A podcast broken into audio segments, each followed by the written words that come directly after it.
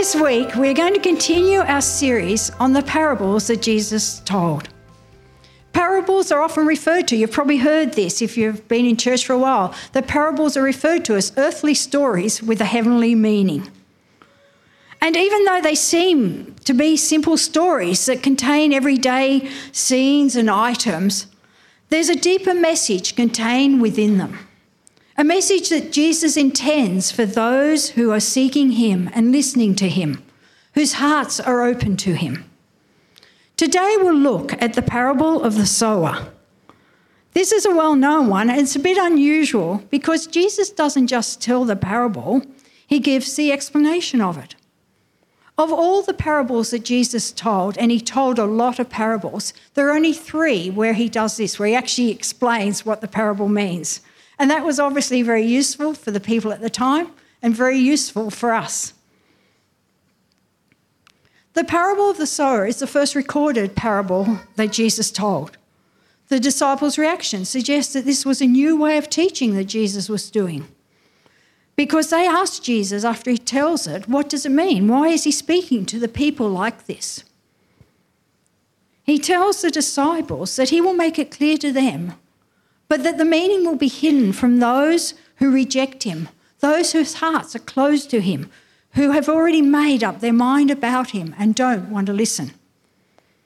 This parable is found in all of the three synoptic gospels. That's the first three gospels Matthew, Mark, and Luke.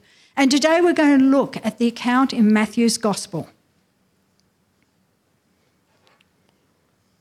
Matthew 13, that same day, Jesus went out of the house and sat by the lake. Such a loud, large crowd gathered around him that he got into a boat and sat in it, while all the people stood on the shore. Then he told them many things in parables, saying, A farmer went out to sow his seed. As he was scattering the seed, some fell along the path, and the birds came and ate it up. Some fell on rocky places where it did not have much soil. It sprang up quickly because the soil was shallow. But when the sun came out, the plants were scorched and they withered because they had no root. Other seed fell among thorns, which grew up and choked the plants. Still, other seed fell on good soil, where it produced a crop, a hundred, sixty, or thirty times what was sown. A large crowd has come to hear Jesus speak, so loud that he actually has to get into a boat and go out on the water so that he can be seen and heard. Now, in that crowd, there would have been a mixture of people, some who were eager to hear and to receive from Jesus, others who were just curious. They'd heard about Jesus and they just wanted to check him out, see what he was like. Others that wanted to catch him out, that wanted to dispute with him and others probably dragged there by family members and they didn't really want to be there in the first place, but they didn't have any choice. Probably the mixture of people that Jesus was referring to when he spoke of the different soils. He describes a scene familiar to them a farmer sowing seed so he can raise a harvest. The farmer's gone out into his fields. He's already prepared the soil so it's ready for the seed to be sown. And he goes out with the seed in a bag over his shoulder. And as he walks along the rows, he grabs out handfuls of seeds and scatters it on the ground. It wasn't done carelessly. He didn't just throw it up into the air and hope it would land somewhere. He was trying to throw it into these rows of good soil that had been prepared. But as you know, when you scatter something, it doesn't always go where you want it to. And so some of the, the seed would fall on areas, other areas, not the areas where it was meant to. In this story, Jesus talks at landing on four different types of soil. The first is the paths that went through the fields. These fields weren't carefully separated by fences and so on like fields today. Rather, they were broken up by paths, just dirt tracks that marked out the boundaries and that people would walk on, so the ground becomes hard and compacted. Any seed that landed onto those paths wasn't going to do much good. The ground was too hard for it to grow. It couldn't take root in the ground. It was too hard for it even to make an impact. And also, the birds were there as the farmer was sowing, waiting to pick up any seed that they could. So they would pick it up quickly. So it would be useless. The next lot of seed falls on rocky places. This is ground that was mostly rocks with only a thin layer of soil among them, or, or just basically rocks. It could be rocks under the soil with this thin, thin layer of soil, or it could be just fields that had just heaps of rocks, so there was very little soil between the rocks. Sometimes when Greg and I have been out driving in the country, you'll go past various farms and so on. And occasionally we'll go past a field that has like lots of rocks in it. And we'll be like, oh, yeah, we know what this farmer's growing. Obviously, he's growing rocks because he's doing a really good job of it. But this type of ground makes it hard for anything to grow there. I've tried to grow plants on this sort of ground. We had at our previous house an area that was like that. It was all very rocky and had a little bit of soil and but mostly just rocks and so on. And there wasn't much soil. And I tried growing various things. And every so often I'd get something to grow and it'd start growing up. I think, yes, I've got it. Yes, this one will grow.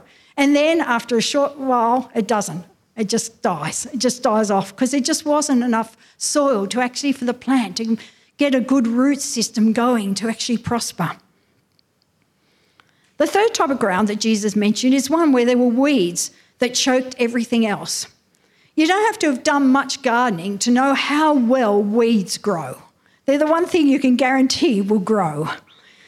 We had our backyard at our previous house was a bit like that. Instead of grass, it grew weeds really well. If you mowed it, it looked really good because you saw this green. But then as they grew up, you realised instead of grass, it was actually weeds.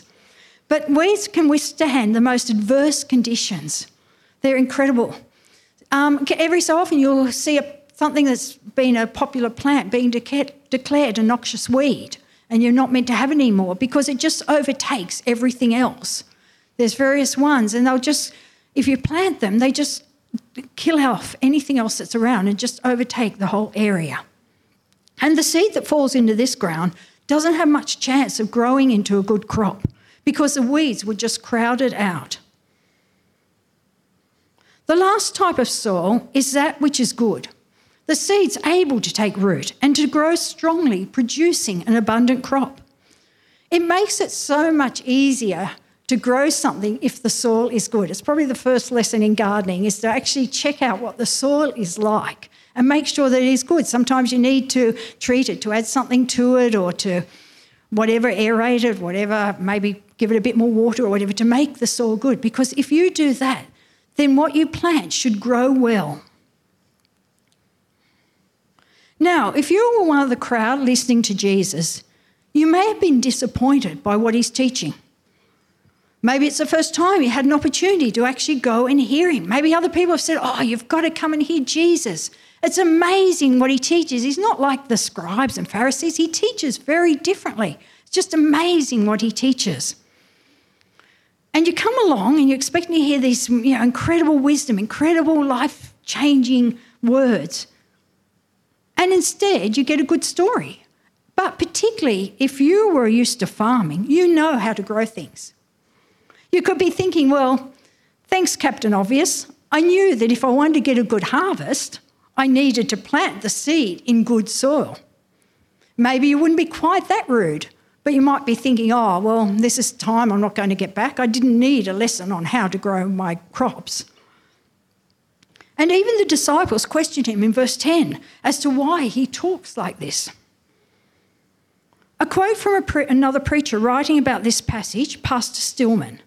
He says, Why did Jesus speak in parables?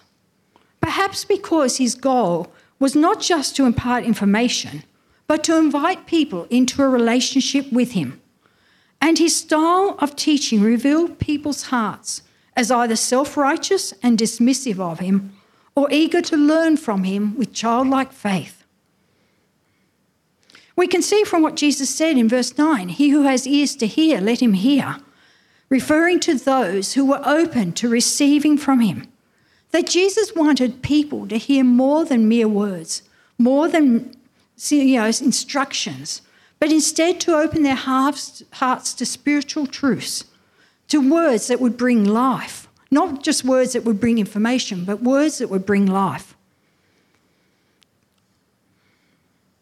Jesus gives the disciples the explanation in Matthew 13 in verses 18 to 23. He explains that the seed is the word of God that is trying to be planted in a person's heart, and he gives four types of responses to it. Listen then to what the parable of the sower means. When anyone hears a message about the kingdom and does not understand it, the evil one comes and snatches away what was sown in their heart. This is the seed sown along the path. The seed falling on rocky ground refers to someone who hears the word and at once receives it with joy. But since they have no root, they last only a short time. When trouble or persecution comes because of the word, they quickly fall away. The seed falling among the thorns refers to someone who hears the word, but the worries of this life and the deceitfulness of wealth choke the word, making it unfruitful. But the seed falling on good soil refers to someone who hears the word and understands it. This is the one who produces a crop yielding 160 or 30 times what was sown. There are two points I want to draw from this parable today. The first involves our responsibility as people who share the seed who tell others the message of the kingdom. Jesus told his followers to go and make disciples, and that applies to us still. Obviously, when we share the message of Christ to other people, there are going to be different reactions. There are people who, no matter what you say or do, are never going to believe. Their hearts are hardened like compacted ground. They are unable to receive the message and act on it. It seems like they're totally deaf to what you are saying. You feel like you might as well talk to the wall and you'd get a better response. When our grandchildren have been starting to talk, they'll come up to us and they'll tell us something really seriously and you can't understand a word of it. You can't even get one word or a couple of words, even to get a context of what they're talking about. And they look at you with their expectant faces, thinking that, of course, you've understood everything they've said, and they're waiting for your response. And you're trying to somehow, you know, oh, that's nice, or oh, really, or whatever, because you can't understand anything they're saying. But the thing is, for people who have hardened hearts, it's like that with them when we tell them about Jesus. It's like they just cannot understand. The word the words we say don't make sense to them, they just can't understand it. Does that mean we shouldn't witness to people who seem to be totally rejecting the gospel? We can't determine what is in a person's heart. All we can do is give them the message. There are people who seem to be in that category, and yet over time they end up responding because somehow or another, by hearing the words, even though they don't understand at first, but the, the compacted ground seems to soften and soften, and finally it does get through. There are people like that. We are to be led by the Holy Spirit when we witness to someone. It's the Holy Spirit who works in a person's heart to convict the person of guilt in regard to sin and righteousness and judgment. But it's no point trying to spend hours or spending hours trying to convince someone if the Holy Spirit isn't working in their heart. All it becomes then is a matter of pride on our part because we want to feel like we've succeeded, like we've won. We need to be listening to the Holy Spirit. At times there'll be a sense you feel like, oh, I've witnessed to this person and they, yeah, they're not even listening. They don't seem to even hear what I'm saying. But you get this sense of just keep going, just keep sharing stuff. Don't, you know, bombard them, but just share things at times. But then at other times there's a sense of no, just leave it. Spend your time and your energy on someone else because we only have a certain amount of time and energy, and we need to be used strategically by God. The next group is the people who get excited by the message, but there's no real response. They're the type of people who want to hear about God's love and what He'll do for them, but they have no sense of sin and the need for repentance. They'll go to a big, exciting meeting and they'll appear to respond, but the everyday life of Christianity doesn't interest them. They're not interested in the ups and downs and the, the what is often just the continual just going one step forward, one by one. They want the exciting, the fun stuff. And when that doesn't happen, they just walk away. There's no real change in their life.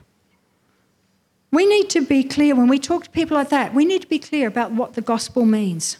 what it involves, what it means to follow Jesus, so that when someone makes a commitment, it is a wholehearted one.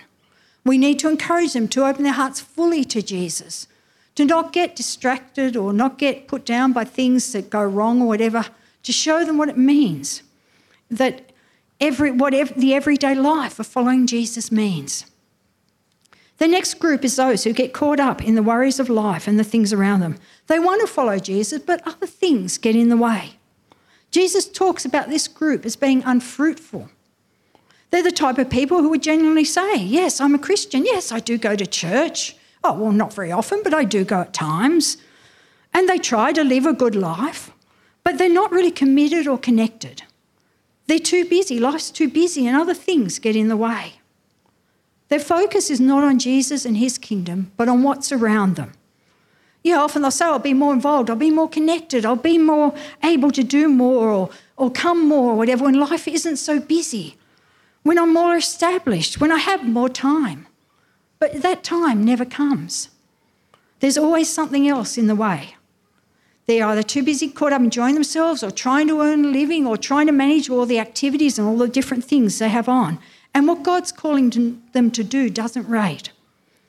They remind me of sometimes when you see a lot of weeds, you'll see a little plant there in the midst of them, and it's there and it's grow, you know, trying to grow or whatever, but it's not very healthy. It's still alive, but it's not very healthy and it's not very strong and it's quite small.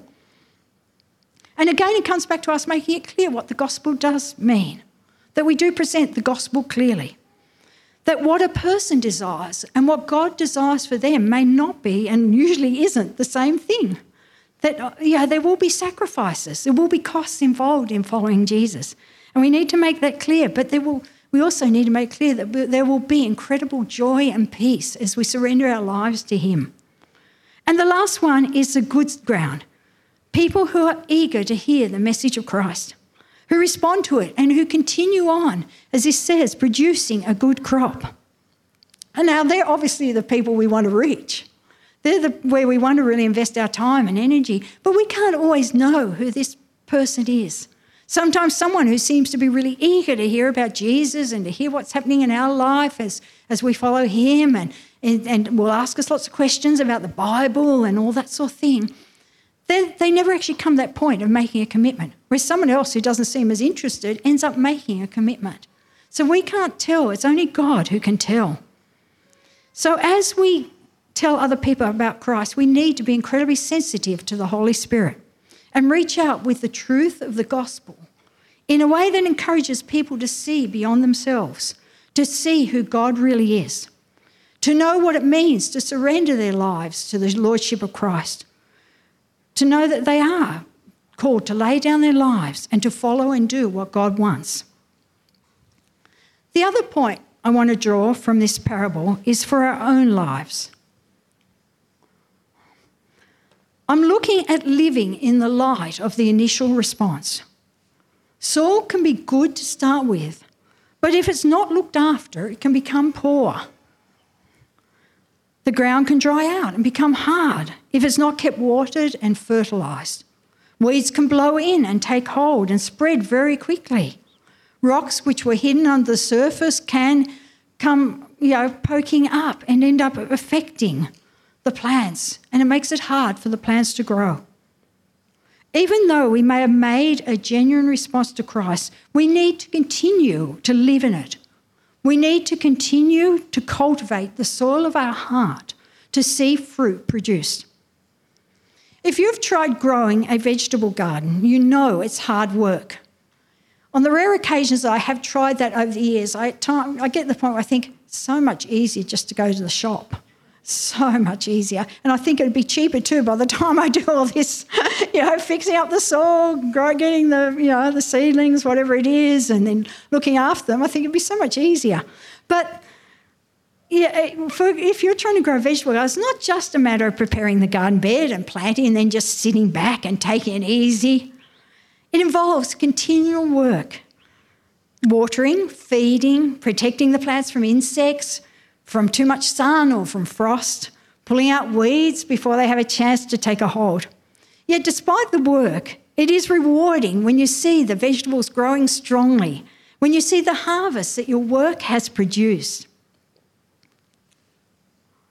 But you have to be prepared to put that work in. As I said, you can't just plant them and go, oh, well, they're right now, they can look after themselves. Because if you do that, and I've tried that actually, it doesn't work. you don't get much of a crop if you take that sort of viewpoint. You really need to look after it and continually, it's a continual thing of looking after the vegetables, of protecting them, and so on. In the book of Galatians, Paul talks a lot to a group who were struggling to keep on living in the freedom and truth of the gospel. In Galatians 5 7, he says, You are running a good race. Who cut in on you to keep you from obeying the truth? In verse 16, he tells them, So I say, live by the Spirit, and you will not gratify the desires of the sinful nature. And in verses 22 and 23, he says, But the fruit of the Spirit is love, joy, peace, patience, kindness, goodness, faithfulness, gentleness, and self control. That's the fruit we should be producing in our lives as we follow Jesus. We should be continually searching our heart and seeing if that fruit is going forward. It's a good idea to examine ourselves regularly, just as with the vegetable garden, you'll go out and you'll have a look and make sure the veggies aren't getting eaten by some insects or that the weeds aren't there. And you'll do what you need to to protect them. So we need to examine ourselves regularly to make sure that we are living in the way that God wants. Are we feeding on the Word of God and the Holy Spirit's leading? Are we watering our life through connection with other Christians? Are we getting caught up with the worries of this life and the deceitfulness of wealth? I doubt any of us here thinks we're too wealthy, but is the need to make a living causing us to become distracted from doing what God wants? Are the different things that we face every day, the problems, the responsibilities, drawing our focus away from God and His Word? Forgetting that God has said to cast all our anxieties on Him because He cares for us. Are trouble or persecution because of the Word causing us to compromise our beliefs? Are we becoming too comfortable with this world, forgetting that it is only temporary? It can be easy to be swayed by what we see and hear, by what other people are saying and doing, even without realising the impact that has on us. We don't want to stand out. We don't want to be considered weird. You, want, you don't want to be that person everyone in your workplace knows as that weird Christian over there, so make sure you don't sit next to them at lunch. We just want to fit in. Yet we need to get rid of any weeds and thorns in our lives that threaten the health of the harvest we should be producing for God. We need to continue to seek God, to allow the Holy Spirit to work in our hearts, to do as it says in Romans 12:2 do not conform any longer to the pattern of this world, but be transformed by the renewing of your mind. Then you will be able to test and approve what God's will is, his good, pleasing, and perfect will. All that involves action on our part. They're all words of action. Don't conform, transform, renew, test, approve. Just as we have to be active in growing plants, so we have to be active in making sure our life is producing the fruit that God wants. Are you mindful of what you need to do and what you need to avoid to grow strong in your Christian life? Are you letting the Holy Spirit search your heart and mind and show you what needs to change, what way you need to go? We need to be continually living in the way God shows us, doing each day what we need to do to produce the food, fruit that brings glory to God. We need to continually let the Holy Spirit work in our hearts, direct us, shape us, show us, so that we can do what brings fruit to God. And we do this by making sure that we keep Jesus at the forefront of our lives, that every thought and every action is subject to his lordship. And we do this today by remembering his sacrifice because our sins are forgiven and we have peace with God through Jesus' death and resurrection, we are free to live in a way that brings God a harvest and, pra- and a harvest of praise and glory, a harvest that is pleasing to God, that glorifies Him, that exalts His name, that shows who He is. So take your communion emblems because we're going to remember what Jesus has done for us because when we remember that, what God calls us to do, to live following Him, is not that big an ask, really. It's not that big a sacrifice to give up some things so that we can live in a way. Because the way that God wants us to live is the best way for us. It's the way that gives us peace. It's the way that gives us joy. It's the way that gives us true life. And we can do that because of what Jesus has done. Jesus said, This is my body, which is broken for you. He said to eat this in remembrance of him. So let's eat together.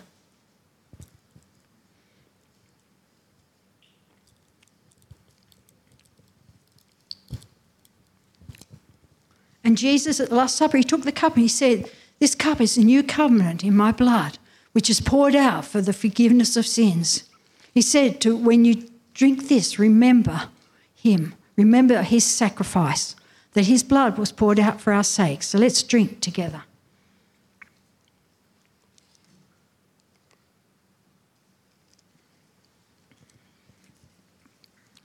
Lord Jesus, we thank you for the sacrifice that your body was broken for us, your blood was shed for us, that on the cross your death gave us life, that your resurrection showed that you had overcome the power of sin and death. That we no longer need to fear that. And Lord, when you call us to follow you, when you call us to lay down our lives, it's so that we pick up the life of Jesus, that we take on his yoke, that we take on his lordship, that we take on the way to go. And Father, I pray for each of us that we will be so attuned to the Holy Spirit speaking to us, that we will know the way to go, that we will know the things to do, that we will be willing to give up that which is unfruitful, that which would cause us to be drawn away from you, Lord God, that we will make sure that the soil of our heart is continually refreshed and continually stirred up so that we are able to bring a harvest, that the good seed that is there will continue to grow strongly, Lord God, that we bring a harvest for you. And Father, I pray for those around us who are reaching out to, Lord. Give us supernatural wisdom in how to reach those around us friends, family, Lord, neighbors, workmates, people that we want to see, Lord, in your kingdom. Lord, really show us who we should be reaching out to and show us the words to speak and the things to share so that they too will have that seed go deep in and bring forth an incredible harvest in their life too, Lord. We thank you for your grace and mercy. Be with each one this day, Lord. Amen.